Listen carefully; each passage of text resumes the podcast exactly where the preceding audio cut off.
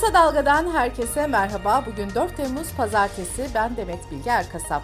Gündemin öne çıkan gelişmelerinden derleyerek hazırladığımız Kısa Dalga Bülten başlıyor. Asgari ücretin %30 ara zamla 5500 liraya çıkarılmasının ardından işsizlik ödeneğinden genel sağlık sigortası primine, kıdem tazminatından staj ücretine kadar birçok kalemde değişiklik yapılacak. Yeni asgari ücretle birlikte işsizlik ödeneğinin en düşüğü 2588 lira, en yükseği ise 5176 lira şeklinde uygulanacak. Çalışanın yıllık kıdem tazminatı ise 6471 liraya yükseldi. Genel sağlık sigortası primi de 194 lira 13 kuruş olacak. Staj ücretleri ise 20'den az çalışanı olan iş yerlerinde 825 lira, 20 ve üzeri çalışanı olan iş yerlerinde ise 1650 lira olarak uygulanacak.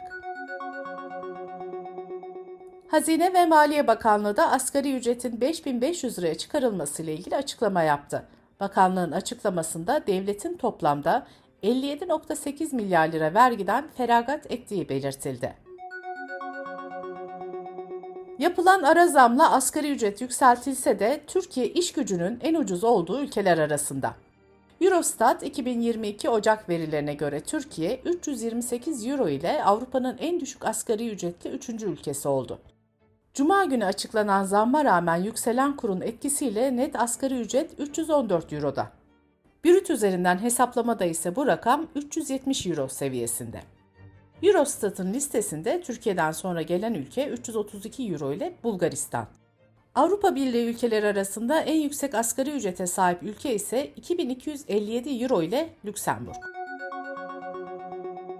Asgari ücrete yapılan ara zamın ardından devlet memurları, sözleşmeliler ve memur emeklileri de bugün açıklanacak Haziran ayı enflasyon rakamlarına odaklandı.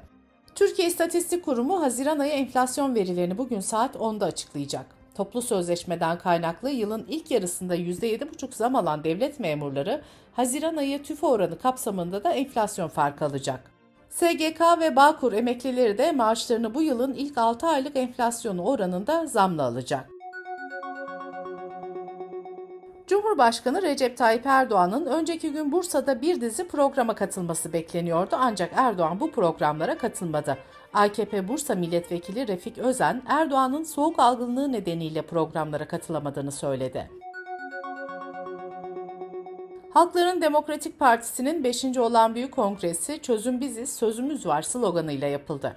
HDP eş genel başkanı Mithat Sancar, Cumhurbaşkanlığı seçimi için şeffaf görüşmeler yapılması gerektiğini söyledi. Sancar, aksi halde seçime kendi adayımıza girme seçeneğinde çok ciddi önümüze koyarız dedi.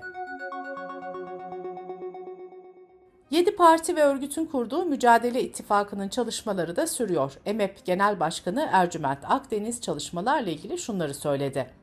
Tabanda birlik isteği çok güçlü. Çalışmalarda üçüncü seçeneği örgütlüyoruz. 7 siyasi partinin bir araya gelmesi toplumda çok karşılık buldu. Deva Partisi Genel Başkanı Ali Babacan seçimler ve Cumhurbaşkanlığı adayına ilişkin açıklamalarda bulundu. Babacan, hedefimiz altılı masanın ortak aday çıkarması. Ama bu adayın ilk turda açık ara seçimi kazanması lazım dedi. Gelecek Partisi ise erken seçim için imza kampanyası başlattı. İlk imzacılardan olan partinin genel başkanı Ahmet Davutoğlu, sandıktan kaçış yok, adaleti, demokrasiyi, özgürlükleri, eşitliği, siyasi ahlakı getirmek üzere ilk imzamızı atacağız dedi. Milli Eğitim Bakanı Mahmut Özer 20 bin öğretmen atamasına ilişkin kontenjan dağılımını açıkladı. En fazla atama yapılacak 5 branş şöyle. 7503 kontenjanla okul öncesi öğretmenliği, 2223 kontenjanla sınıf öğretmenliği, 1250 kontenjanla özel eğitim öğretmenliği, 1218 kontenjanla din kültürü ve ahlak bilgisi öğretmenliği, 1004 kontenjanla da ilk öğretim matematik öğretmenliği. Ordu Büyükşehir Belediyesi'nin Melet ve Turnasuyu ırmakları arasındaki kıyı düzenleme, bisiklet yolu ve deniz dolgusu çalışmaları Ordu Çevre Derneği'nin açtığı dava sonucu durduruldu. Meteoroloji Genel Müdürlüğü sıcaklıkların iç ve doğu bölgelerde mevsim değerlerinde, diğer bölgelerde ise mevsim normallerinin üzerinde olacağını duyurdu. Sıcak hava dalgası ile birlikte Aydın, Denizli ve Diyarbakır'da termometrelerin 40 dereceyi göstermesi bekleniyor. Şanlıurfa için hava durumu tahmini ise 41 derece olarak gösterildi. Antalya'da da sıcaklıklar 39 dereceyi aşacak. İzmir'in turistik ilçesi Çeşme'de kamusal alanlarda, plajlarda, park ve bahçelerde çadır kurulması, karavan konulması yasaklandı. Sırada ekonomi haberleri var. İstanbul Ticaret Odası piyasaların şeffaflığını sağlamak ve kamuoyunu bilgilendirmek amacıyla geçen ay İstanbul'da fiyatı en fazla artan ve azalan ürünleri, fiyatları ve değişim oranlarını açıkladı. Buna göre İstanbul Ücretliler Geçinme İndeksinde yer alan 242 ürünün 109'unun fiyatı arttı. 23 ürünün fiyatı düştü, 110 ürünün fiyatı ise değişmedi. Haziran ayında ulaştırma ve haberleşme harcamaları grubunda yer alan şehirler arası otobüs bileti ücreti %33 ile fiyatı en fazla artış gösteren ürün oldu. 3600 ek gösterge ve öğrenci affına ilişkin kanun teklifi Meclis Genel Kurulu'nda kabul edilirken verilen önerge ile de varlık barışı için başvuru süresi uzatıldı. Gerçek veya tüzel kişilerce yurt dışında bulunan para, altın, döviz, menkul kıymet ve diğer sermaye piyasası araçları 31 Mart 2023 tarihine kadar banka veya aracı kurumlara bildirilebilecek. Yargıdan pandemi sebebiyle ücretsiz izne çıkarılan milyonlarca işçiyi yakından ilgilendiren bir karar çıktı. İstinaf, pandemi sürecinde ücretsiz izinde geçen sürelerin kıdem tazminatı hesabına eklenmesi gerektiğine karar verdi.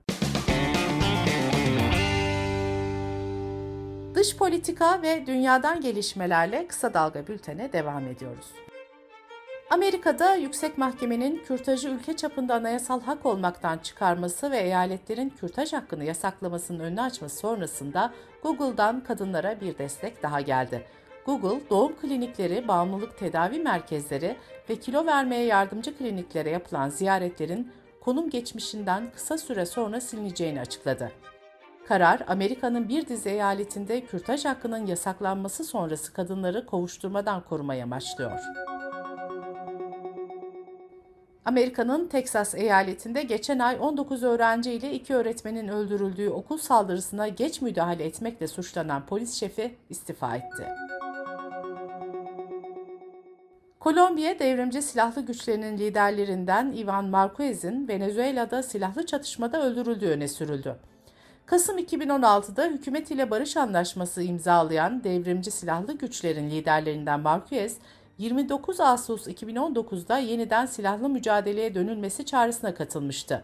Marquez, Havana'da Kolombiya hükümetiyle yürütülen barış görüşmelerinin baş müzakerecilerinden biriydi. Hollanda Merkez Bankası bankanın kölecilik geçmişindeki rolü nedeniyle özür diledi. Banka önümüzdeki yıllarda kölecilik geçmişinin etkilerini azaltmaya yönelik çalışmalar için maddi destek sağlayacağını açıkladı. Bu arada Kuzey Hollanda eyaleti yönetimi de kölecilik geçmişi nedeniyle özür dileyen ilk eyalet oldu. Hollanda hükümeti ise resmi tavsiyelere rağmen ülkenin kölecilik tarihi nedeniyle şimdilik özür dilemiyor. İrlanda kadın milli futbol takımı teknik direktörü Vera Pauw, futbol oynadığı dönemde Hollanda Futbol Federasyonu'ndan üst düzey bir yetkilinin tecavüzüne uğradığını açıkladı. Yaşadığı olayları anlatmak için son yıllarda 5 kez Futbol Federasyonu'na başvurduğunu anlatan teknik direktör, federasyonun hiçbir şey yapmadığını bu nedenle de polise başvurduğunu söyledi. Dünya Sağlık Örgütü Avrupa'da maymun çiçeği vakalarının son iki hafta içinde 3'e katlandığını duyurdu. Türkiye'de de Sağlık Bakanı Fahrettin Koca geçen hafta bir kişide maymun çiçeği hastalığının görüldüğünü açıklamıştı. Yılda yaklaşık 14 milyon ton plastik kullanan Hindistan, çevre kirliliğiyle mücadele için tek kullanımlık plastik ürünleri yasakladı. Tek kullanımlık plastik ürünlerin yasa dışı kullanımının, satışının, dağıtımının, stoklanmasının takip edilmesi amacıyla kontrol mekanizmaları kurulmasına karar verildi. Bültenimizi kısa dalgadan bir öneriyle bitiriyoruz. Türkiye'nin cari açığı artmaya devam ediyor. Enflasyondaki tırmanışta hız kesmiyor. Küresel düzeyde yaşanan sıkılaştırıcı tedbirler Türkiye ekonomisinde baskıya neden oluyor. Ekonomide umut ışığı var mı? Kriz neden başladı? Şirket karları neden bu kadar fazla? Asgari ücrete zam neden gerekliydi? Mühtan Sağlam bu soruları doçent doktor Baki Demirel'e sordu. Mühtan Sağlam'ın söyleşisini kısa dalga.net adresimizden ve podcast platformlarından dinleyebilirsiniz. Gözünüz kulağınız bizde olsun. Kısa Dalga Medya.